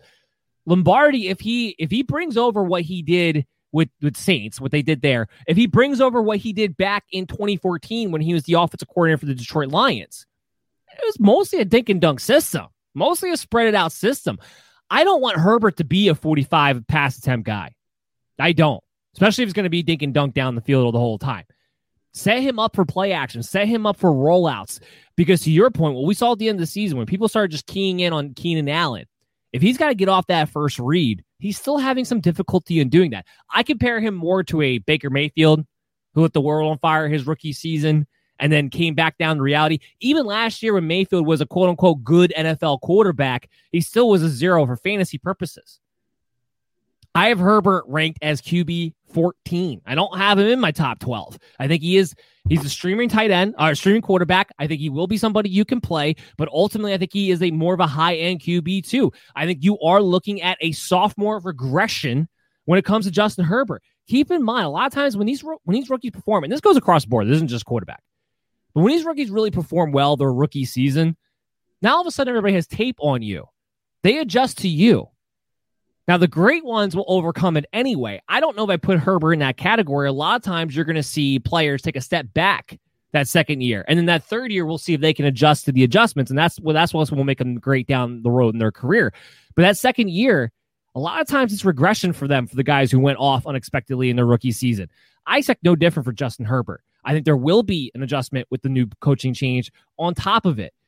He'll he'll be a good streamer. He'll be a good QB too. I don't see the same Herbert that you got last season. I see more the one you got in the second half of last year. Plain and simple. Yeah, and I think I just want to point out one of the things that's interesting at the quarterback position with different guys and how they play. Justin Herbert was fantastic under pressure last year. Oddly enough, um, the offensive line's improved. That might actually be a little bit of an issue for how he plays in a sense because I think he does better when he doesn't think. I think you kind of seen teams like this is kind of Patriot style in the sense where Belichick a lot of times will just kind of keep guys in the pocket and make them throw. Like, so he tries to do it with Mahomes a lot and make him kind of pick them apart in the zones. Justin Herbert, I think, struggles in that kind of role. I think he's a quick read guy and he's able to kind of react well. But if he has to think and kind of process different things, I think he actually can struggle. So that's where I do have some. I think it's be very interesting to your point, where it's changing in coaching, which be more of a dink dunk system and more of a complicated system, more than likely. Um, and it's also going to be a system where he's not maybe under pressure as much because offensive line's improved, but that might actually be a backfire a little bit on him in some ways. Well, you hit the head in the nail with the Bill Belichick. I mean, his worst game of the year was against the Patriots last year. He was absolutely horrible in that game when they sat there and, to your point, made him have to think, made him have to make reads. And that's where it all fell apart for him last year. So it'll just be it'll be interesting to see going into this season. I'm not high on Justin Herbert. Maybe I'll get proven wrong that's one guy that I do leave the door open that I, I, I say, you know what, maybe I could get proven wrong on this guy because I was not a Justin Herbert fan going in. So I will freely admit that I might have some bias coming into the situation. But objectively statting it out, I don't see the same kind of season we saw last year, especially with some of the other quarterbacks coming into the league and with the situations that are out there. But one guy who I'm very interested in, who I have torn feelings on, is Austin Ekeler. He finished last year at RB 29 in 10 games. That's pretty impressive when you only played 10 games to finish as a mid level RB3. He's got a five to one injury rate ratio. I have him missing three games. So that has to get baked into his rankings for his projections. His ADP is RB 10. I have him ranked at RB 13. So just outside that RB1 range is high end RB2. The thing, you know what you're getting with Austin Ekeler. He's getting a lot of targets. Herbert showed he was willing to throw him the ball a lot. We talk about the coaching change. That that's one player that the coaching change does actually benefit quite a bit because he's coming from a system that's built around getting your running back the ball in space, throwing the ball to your running back. I don't see why he would try to utilize Austin Ekeler much differently than they utilized Alvin Kamara in New Orleans, quite frankly. And you always know about Austin Ekeler. That's one of the things that makes him so safe when he's on the field is because of how much you know he's going to be involved in that passing game. And the extra benefit there is even though he's a smaller guy, even though he's known more maybe as a pass catcher, because they don't really have another running back who's that great, Joshua Kelley. They drafted Larry Rountree in the second round, uh, the sixth round. He gets more carries than a guy of his stature normally would anywhere else in the NFL. So my thing is this: when you're looking at Austin Ekeler, do you feel safe drafting him? Let's say in the second round. Me personally, no. Um, my problem with Austin Ekeler in PPR leagues, full point PPR leagues, I would because I think you, to your point, he's definitely going to be heavily involved in the passing game. That always kind of be his mo. But the touchdowns concern me. The lack of there of touchdowns really concern me. This guy's going to have he has great floor, but how high is the actual ceiling when you, when you take away how effective is he going to be in the red zone? Is he going to have enough touchdowns to kind of keep himself afloat from week to week? One of the things about running back positions, a lot of times, sometimes they may have a bad game, but if they fall into the end zone two or three times, then you're fine. This guy doesn't really necessarily have the same kind of situation set up for him, and I do wonder is he going to have some kind of you know he doesn't really stay healthy either. So I think it's a knock. I also have a problem taking him in the second round. So while I do think Austin Ekeler has a lot of talent, I think he's you know definitely a, a strong RB two. I don't like him in the second round because I do think there's other guys who I have more faith in, and especially some of these guys who I think have more opportunity than we kind of thought. The J.K. Dobbins and Antonio Gibson. Um, so I look at different guys where I don't I like actually more than Ekeler, but I don't think he's you know going to fall off the face of the earth necessarily. But I had legitimate concerns about how effective he is because he doesn't score touchdowns. Yeah, I mean that's never really been part of his game. It's about the volume, the yardage, the the, the receptions and stuff like that in half point, full point PPR games. He, he's a safe player. But to your point, that's a great point. He, he doesn't have that upside. You know, these other second round running backs, the guys going around his territory are guys like Joe Mixon, J.K. Dobbins, D'Andre Swift, Clyde Edwards Helaire, Najee Harris. Those are all guys that are kind of in the same range of an Austin Ekeler. I have him ranked at 13, but I would make the argument that all those guys I just listed have more upside, have actual RB1 upside more so than an Austin Ekeler does. Now, here's the one caveat that I'll throw. If Ekeler could actually be healthy for an entire season, I think there's a good chance he could he would finish as a top 10 running back given his role in the offense. But I I just think that's so far from not just from a given, but from a, a reality of possibly happening that he just becomes a guy that I think you can get what you can get. I'd rather have him as a high end RB2, and I'd rather be able to draft him in that third round. But you know what you're going to get for him on a week to week basis. I do like the offensive situation that he's rolling into when it comes to Austin Ekeler. I, I mean, you, would you take any of those guys I just listed over him or, or all of them?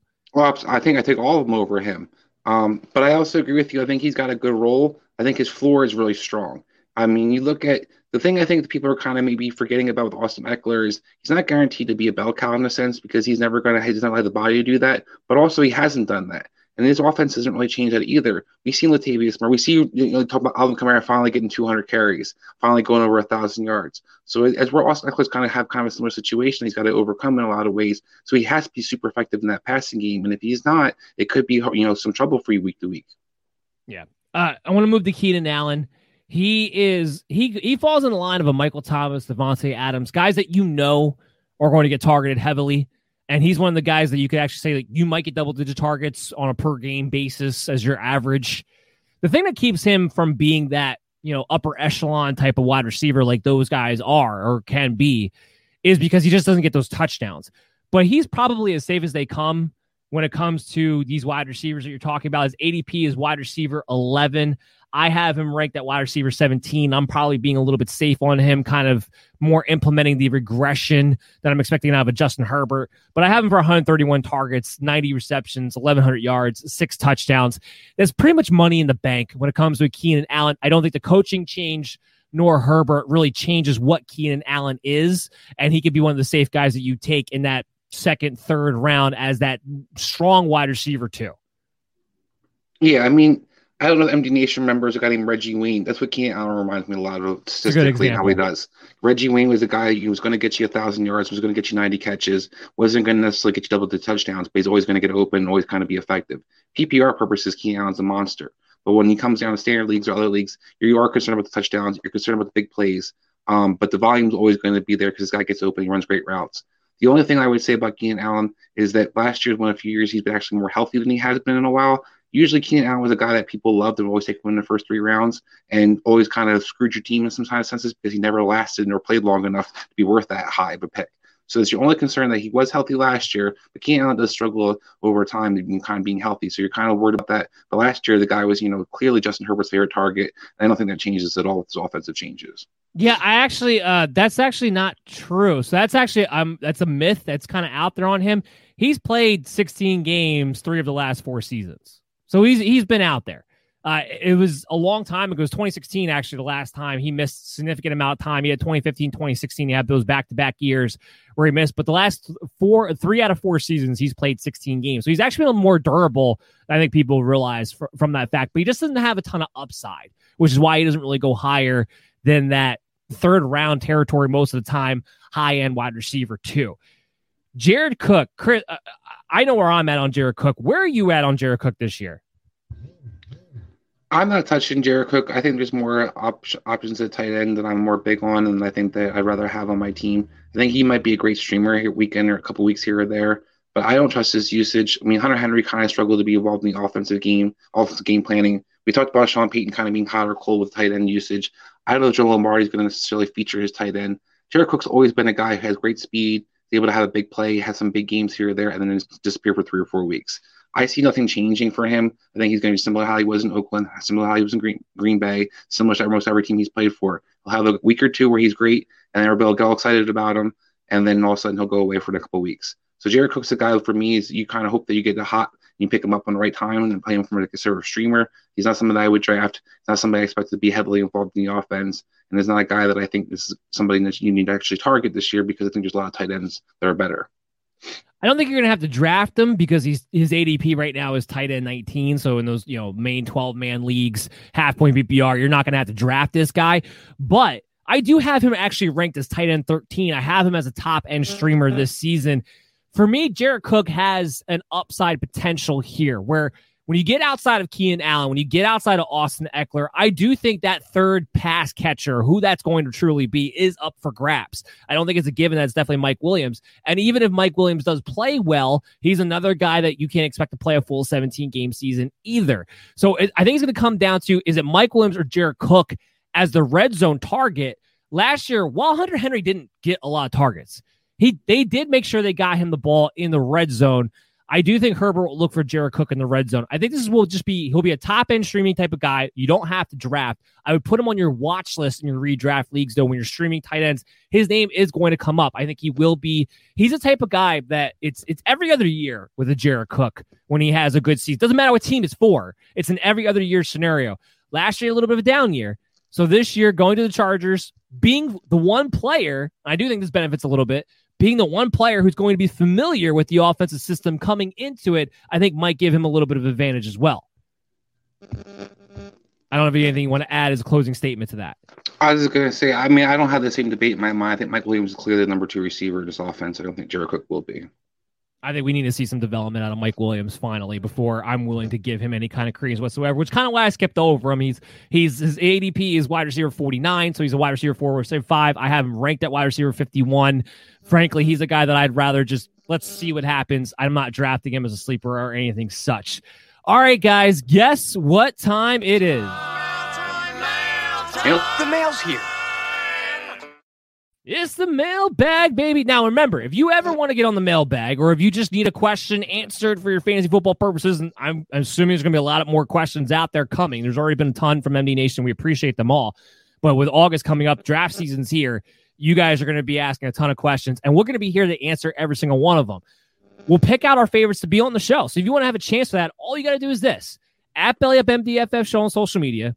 We'll get back to you and we'll pick out our favorite ones, put them on the show, give you a shout out, and talk about them here. So that's all you have to do to get on the mailbag. Now, first question up. Emus, he asked me in a half point PPR league, would you rather have a Clyde Edwards Helaire or a Chris Carson? Ooh, that's a tough one. For me personally, I'm probably while I love Chris Carson, I love how he's developed. I'd actually go Clyde Edwards Helaire. I think he's going to have a bounce back year in a lot of ways and do what everybody expected him to do last year, do it this year. The Chiefs really haven't upgraded the receiver position, um, and I think that you're going to see more involved in the passing game. I wouldn't be surprised if he winds up being the more valuable back. Yeah, I have him pretty close. I have uh, Clyde Helaire at RB 15. I have Chris Carson at RB 19. So just by my rankings, I would have to say Clyde Edwards Helaire. I mean, it's still a higher scoring offense. The offensive line improving is where I get intrigued because I do wonder what is now the ceiling. What doors could that open for Clyde edwards I still think he's awful in the red zone. I still think he's a guy who just can't get it done at the goal line. I still am not convinced that the Chiefs don't try to bring in some kind of veteran running back at some point in training camp as a result to that. But if he just gets thrown the ball a little bit more and just by the numbers, he should. There should be some positive regression in his favor to get a few more targets this season and actually get involved in that aspect of the game. You know, his best trait when you draft him in the first place. I think that will boost him up enough in his offense to be a little bit ahead of Chris Carson. But I think Chris Carson has a chance this season to have I don't want to say a breakout year, but in some way really perform better fantasy football purposes than he ever has been. So the upside's there, but I will lean towards Clyde Edwards Helaire in that situation, just a slightly over a Chris Carson uh, personally. Next up, we got Henry. He asked me, uh, he says, I'm keeping Nick Chubb, but should I reach on Kareem Hunt in the fourth round or hope he falls to me in the fifth round? Um, I mean, I for me, I'm not a huge handcuff guy, so that I don't necessarily reach to get the handcuff. I wouldn't reach. I would be comfortable with the best player on my board. So I think that my advice would be, you know, while you have Nick Chubb, you want to kind of lean towards having the best player on your board, not necessarily having a handcuff for your guy. I mean, Kareem Hunt's going right in that that fourth, fifth round. He's 49, so like it's literally like it's like the first pick in the fifth round according to his his ADP at the moment. So I guess to me, it's going to depend here's what I'll say I will not target it specifically just because you have a Nick Chubb. But if there's ever going to be a handcuff you go after, it is Kareem Hunt. I have him ranked at RB 28 this season in half point PPR leagues. The only reason I'll say is this is because Kareem Hunt is actually the one handcuff who you could plug and play as your flex play every single week and get solid production out of because he's still going to be the main pass catching back. He's still probably going to get 10 plus carries in a game. That's what he averaged last year with him and Nick Chubb on the field. So because he has that flex value, it's not a strategy I would actually steer away from, but I'm also not going to specifically target him either. Again, MD Nation, the one thing that you have to take with you into your drafts is just drafting the best valuable player at each round, you'll be just fine. Whoever that winds up being, that winds up being a Kareem Hunt, fine. But I'm not going to specifically target him there either. Although I will say, like I said, the one handcuff situation where you could actually play both of those guys and be okay in your lineup is that one type of situation. Crosby, and we talked about this, well, in a way, keep Austin Ekeler or Antonio Gibson in a non PPR. Now, he didn't specify what round he gets to keep them in. So let's say, for argument's sake, you have to keep both of them in the second round. Who would you rather have, Austin Ekeler or Antonio Gibson? I'd rather have Antonio Gibson in the standard scoring league by far. I think you're going to see this guy was pretty productive last year, almost had double digit touchdowns, and then add the factor that he should be more involved in the passing game this year, which was what he basically got drafted for coming out of college. I think he has the more upside. I think he has a safer floor. I go with Gibson. Yeah, Gibson's going to have way more touchdowns. Plain and simple. If you're if you're in a, a standard league, non PPR, non half point PPR, I mean, um, Gibson's going to probably be a workhorse back anyway. So I think he's actually going to probably between carries and receptions possibly have more volume than an Austin Ekeler on a game to game basis on top of it. But he's definitely going to get more touchdowns. So I don't think that's really even a question. You're definitely keeping Antonio Gibson. Last question, Jason. Dynasty PPR, would you rather have Jonathan Taylor, AJ Brown, or DK Metcalf? Well, I absolutely love AJ Brown and DK Metcalf, and they're two of my favorite players in the league. I have to go with the running back Jonathan Taylor. I think that he has a great floor. I think that he's only 23 years old. That Colts offensive line's strong. I think he's got a better quarterback with Carson Wentz than they had Philip Rivers. So I think you got a good future looking in the Colts right now for Indianapolis. And I would go Jonathan Taylor because I think he ha- he brings everything to the table. He can catch the ball, he can run the ball, and he's got a good offensive line, a good offense. While I love the two receivers, you can find receivers from year in year out. You saw Justin Jefferson kind of explode into the scene last year, similar to AJ Brown. So I think you can kind of those guys kind of come around more often versus that running back who's a stud is harder to kind of replace. Yeah, I tend to agree with you. I think if this was a 2021 question, I think I'd rather have DK Metcalf over the other two players, quite frankly. But because it's a dynasty question, it's so much harder to get those running backs, especially those guys who have those top end levels, that I would lean towards Jonathan Taylor. But that's that's a very, very tough question. I want to wrap up the show with the two poll questions we had throughout the year. So I asked, or throughout the week, I asked the guys the MD Nation, you know, which of these low end RB2 slash high end RB3s would you prefer to have? Because there's a group of guys there I think was very interesting. And I put it between Mike Davis, Myles Gaskin, Chase Edmonds, and Javonte Williams. Javonte Williams actually won the vote at 37%. Myles Gaskin came in second at 30%. Mike Davis, 24%. And then bringing up the rear was Chase Edmonds. So, Chris, which one of those low end RB2s, high end RB3s would you rather have in 2021? I think I'm opposite to MD Nation, where I'd rather have Chase Edmonds, the guy that had finished last, as my top guy. I think Chase Edmonds has the best ceiling. I think that he has the best chance to kind of explode into the scene. The other guys we've kind of seen have opportunities. We've seen Gaskin be the featured guy. We've seen Mike Davis be the featured guy last year and kind of how he faltered as the season progressed. Javonte Williams is the flavor of the month in a sense because he's young, he's rookie. People always automatically assume he's going to be great. Um, he still has Melvin Gordon in the backfield. Still see how that kind of unfolds for him. So while long term, I love Javonte Williams. This year, I'm not. I would rather go Chase Edmonds. I would. I think I actually would agree with MD Nation on Javonte Williams only for this reason. Both these guys have a split backfield. There's been a lot of talk, and it's starting to come from sources I actually trust. There's always a lot of talk about everything, but when you start to get the sources you actually trust and you learn who it is in certain teams and like that, there's starting to be sources in Denver that I trust that are telling me that Javonte Williams is looking like the starting running back. Now, there's still going to be a split between him and Melvin Gordon. Do not get me twisted. However, if he can be the starter day one, given how productive the running back situation is under Pat Shurmur at all times, given how good I think Javonte Williams is, I just think he could be more of a league winner. I trust his usage more. I, I there's just one little thing about Kingsbury just rubs me the wrong way when it comes to Chase Edmonds. I don't always trust him to use him properly. It's the only difference. But as far as like second, I would have Chase Edmonds as my second guy, not the last guy. Mike Davis, I worry about him flaming out later on the year, even though the volume is definitely going to be there. Myles Gaskin, I don't believe for a second is a true workhorse back, and I don't believe for a second he'll play a full 17 game season. So that's why I would have them behind those two. I think I would lean towards Javonte Williams with MD Nation on this one, but Emmons would actually be my second guy, not my last guy on that one. Last one, because I had to ask this question because the Cam Akers, you know, news this week.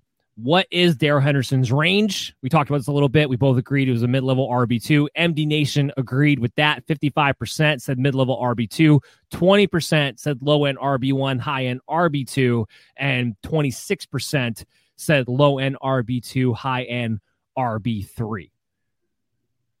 Yeah, I tend to agree with MD Nation on that one. I think that this guy's clearly a great RB2. You know, sniff the RB1 range. I don't. I think that if he, as an RB3, you're kind of you, you, get really lucky if he's your running back three. Let's just say it that way. I don't think he's running back three. I think he's RB two, and I think that's where I agree with MD Nation's kind of vote. Yeah, and I think he has a safe value right there as a mid level RB two as well. I think you could pretty much count on that given the depth chart, especially as of this moment. That's gonna wrap up the show, guys. I hope you guys all enjoyed it.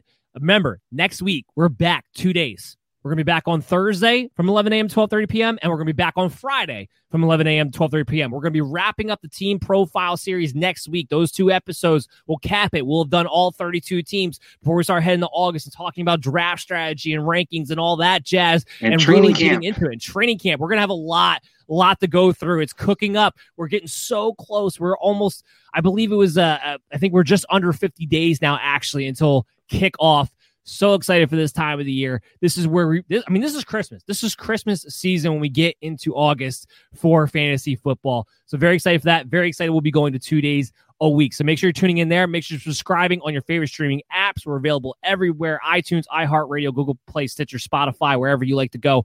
We are there for you guys. Make sure you're following us on social media at BellyUpMDFF Show. We'll see you guys all next week. Everybody, have a wonderful weekend. Lucky Land Casino asking people what's the weirdest place you've gotten lucky? Lucky? In line at the deli, I guess? Aha, in my dentist's office. More than once, actually. Do I have to say? Yes, you do. In the car before my kids' PTA meeting. Really? Yes. Excuse me, what's the weirdest place you've gotten lucky? I never win and tell. Well, there you have it. You can get lucky anywhere playing at LuckyLandSlots.com. Play for free right now. Are you feeling lucky? No purchase necessary. Void where prohibited by law. 18 plus. Terms and conditions apply. See website for details.